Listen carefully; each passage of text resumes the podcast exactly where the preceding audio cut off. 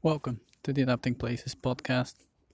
I'm just going to continue a series of talks that are mirroring my PhD in decision making under uncertainty, uh, with a focus on some of the data that I'm collecting at the moment. I've had a couple of exciting interviews, uh, but also some weird dreams as I'm spending a lot of time analyzing.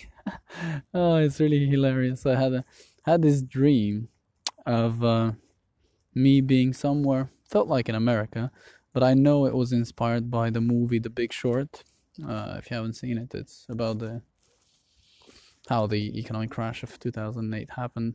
It's kind of a ritual movie for me and my wife. We watch it very often as a little reminder. Um, I remember in my dream it was really funny. I got the so I was being taken around by someone that was like a like a fancy tour guide type.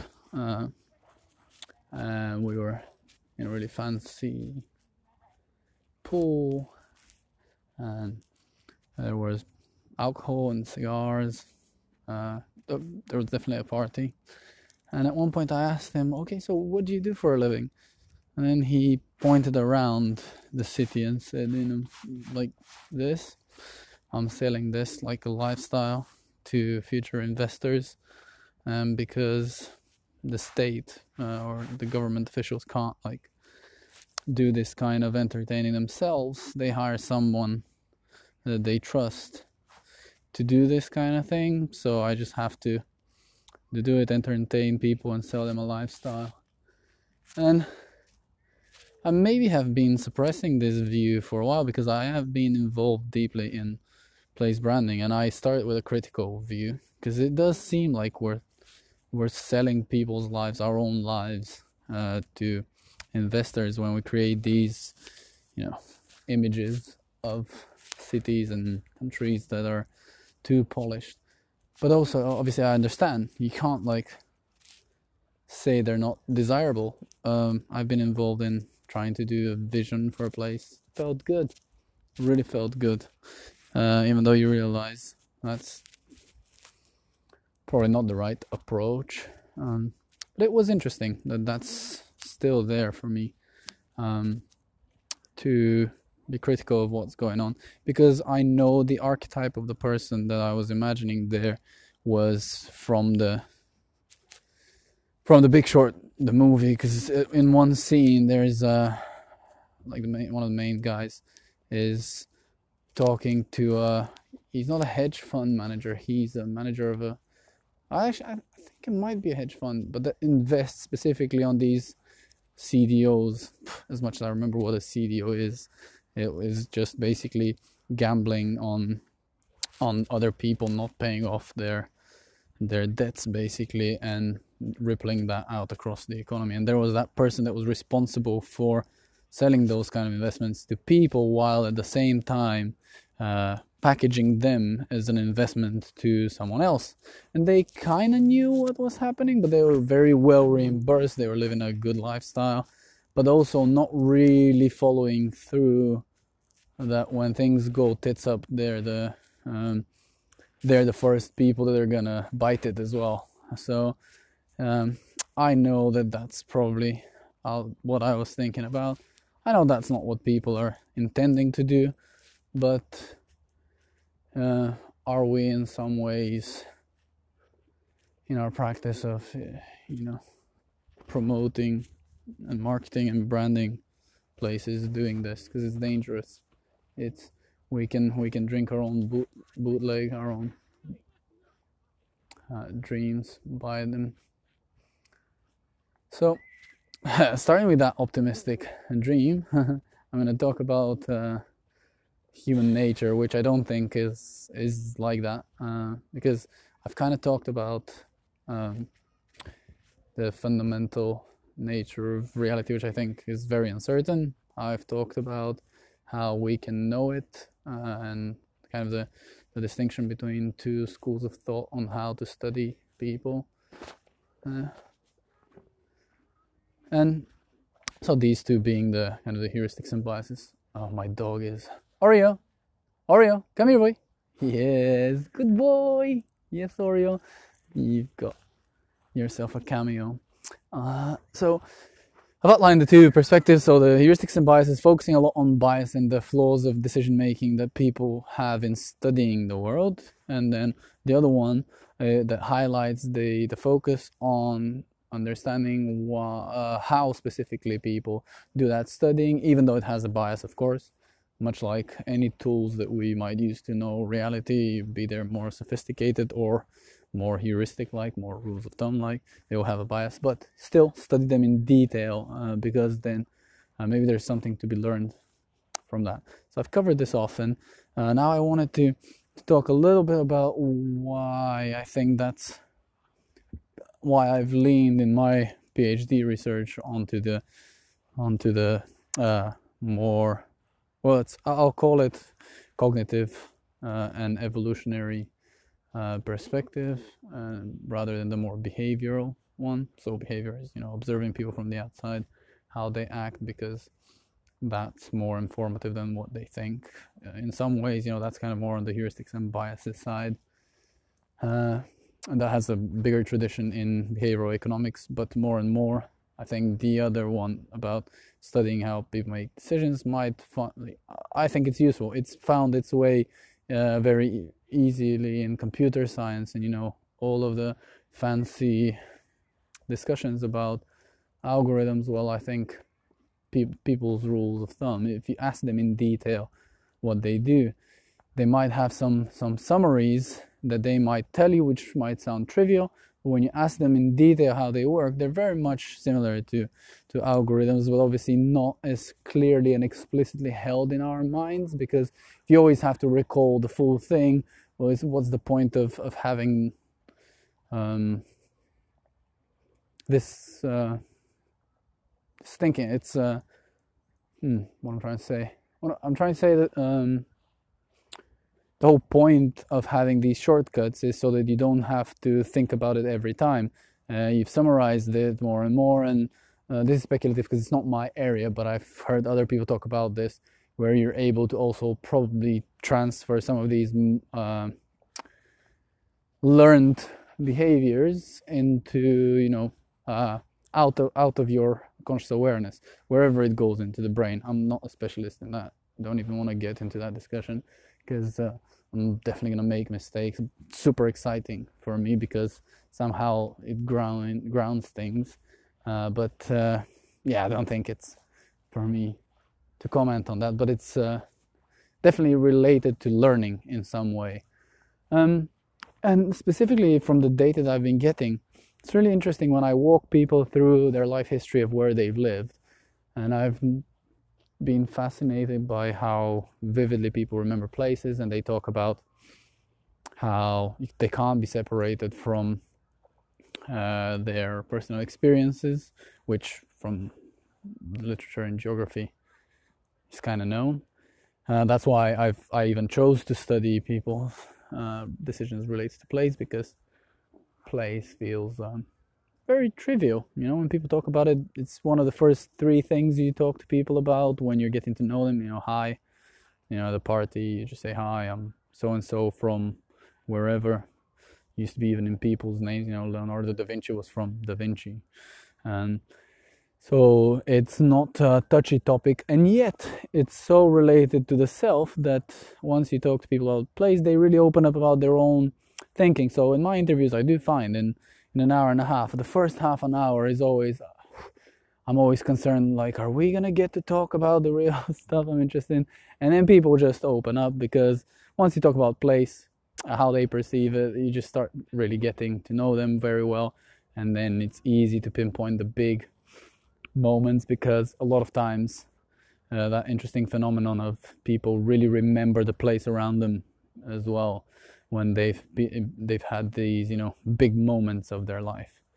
Like for example, I had a you know I literally had a some one of the participants talk about an experience of remembering 9/11, the uh, World Trade Center terrorist attack, and how after that he knew uh, he needed to move away, and uh, that made that meant uh, they needed to make a decision to move away because that could happen, and you could you could think straight away. You know, there's a lot of the behavior economics literature around how irrational that would be because of the stats, uh, but the process of how then he went about uh, making the decision, it was um, it was very much using the head, uh, doing pros and cons list and discussing over the long term uh, with his wife.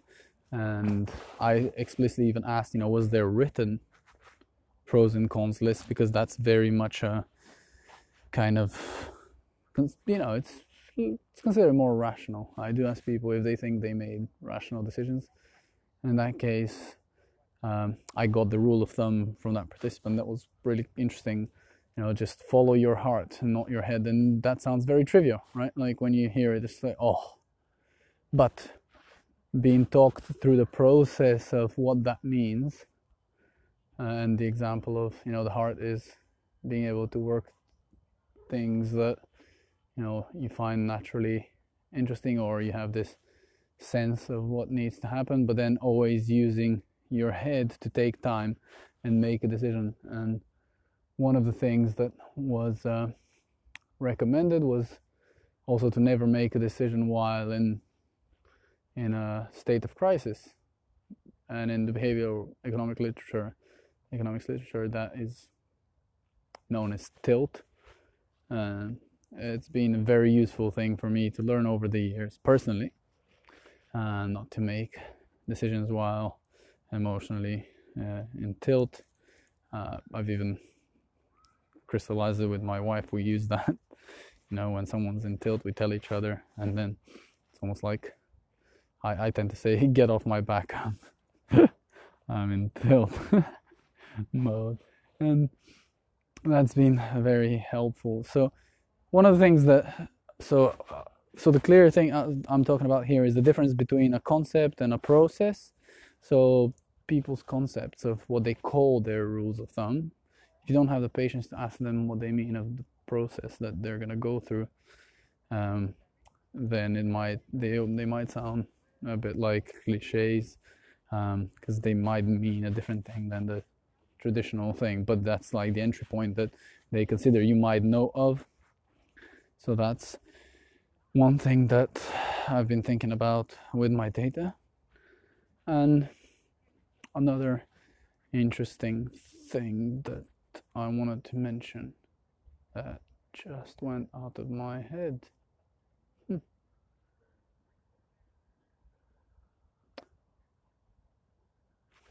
Uh, let me just check my notes. I actually did make some notes as reminders for this.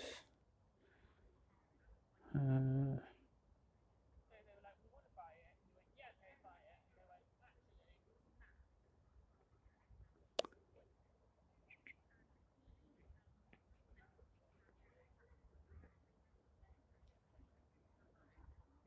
Oh, yeah. Yes. So uh, I've been thinking about how generalizable these rules of thumb are. Could you apply them to a different setting? Because uh, that's the, I think, at the surface level, the, the usefulness to these generalizations because you have a process that worked in a certain domain. So in choosing a place, then can you lift it and shift it and use it to choose um, a job, uh, choose whatever. And I would have to really compare all of the rules of thumb that people have talked to me about to then see if there is a common structure. That's something that's suggested in the literature. Uh, but I'll need to see if, if there is a commonality and divergence in specific ways in the rules of thumb that people talk about. Uh, but it's a it's a bloody pleasant experience doing these kind of interviews. I have to say, compared to I actually do a very similar thing in my day job where I ask people about their what I would call them rules of thumb as well, but but they tend to be about trivial things. You know, how do you how do you print out a PDF? You know, because uh, people find that they shouldn't be giving me all the detail, but when you need to program new software, it's actually quite crucial to know the detail uh, because then you you you're kind of anticipating certain problems. Um, so doing it at a more uh, general level and talking about people's strive for finding a good place to live in.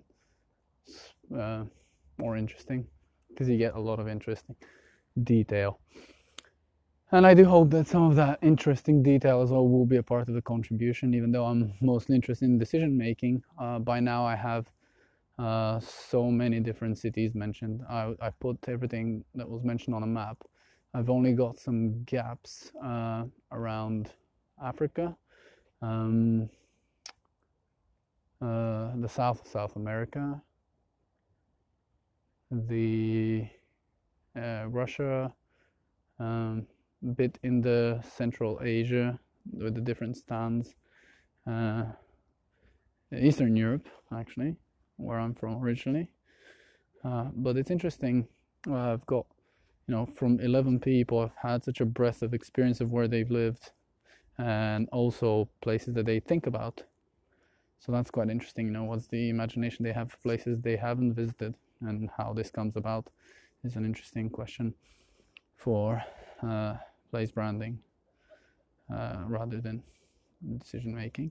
And the descriptions that people have of place, I've been starting to, I've create, created these little percepts, so chunks. So every chunk of a mention of a place, whether it's going to be related to the physical location, anything to do with the locale, uh, you know, how people tend to go about their business there, or any feeling uh, related to a place, any sense of place, and personal experience as well in these places. So I've interestingly I've tried to split them out into these kind of you know location, locale, sense of place, and personal experience while I was analyzing. And up until now, it's just not proved easy. So it's definitely an enforced categorization. I mean, in the geography literature, these things are talked about as uh, intertwined and emergent. You know, that at a certain location you get people that mingle, and then there is a sense of place that emerges. Uh, so it's interesting to see that trying to almost disprove it because I almost thought that these could be different percepts, different types of you know perceptual data almost that people get. And if I, if I could distinguish them, Oreo, Oreo, come on, you're too intense. That's it, good boy. Um, so trying to split them out, it's not a natural, naturally occurring category. It was definitely me trying to force it. And thinking about it now, it, it makes me really feel comfortable with uh, qualitative analysis because I used to think that it would be easy to force things a certain way, but it's actually quite difficult. Like you kind of know when you're wishing the data go a certain way, and it's nice to think about how you know whatever you're looking at the data is starting to lead you. And for me spending four years of literature review and uh, only now having pers- uh, like real data i was almost scared that i'll keep talking about the the literature and not through my data which um, well it would be armchair kind of science right? But the data just finds its way through me because it's people that i've spoken to. I know them. I remember their stories. And now it's going to be about getting more of them and finding a way to tell the story that's entertaining because I mean somebody has to read this even if it's going to be just a few reviewers and the chunking up into papers and chapters uh, of writing would be easier but the full thing I need to find a way to bring out the key themes that have come out but also not abstract away from humans because something happens when we abstract away from people too much. These days i see it in our in the way our technology gets made in the way that the economics and certain disciplines become dehumanizing because they've abstracted too much and you lose the touch between your original uh, data and the theory so i don't want to do that but it's uh, I still don't know how to do this exactly, but it's a it's an interesting challenge. So think that's all I wanted to talk about on this episode, but was it supposed it was supposed to be more around human nature. Did i talk about that? Because i look at human nature as through the lens of decision making and maybe for me to talk about anything more abstract would be dangerous. It would be too out of the scope of what i've got actually. I mean i've, I've been reading a lot of philosophy obviously but i think yeah it's not for me to be the the expert in that. It's just exciting reading because I find it actually quite practical. But yeah, I think I'll leave it at that. I've got another five interviews booked in over the next few days, so I'll, I'll have a lot more to talk about and share.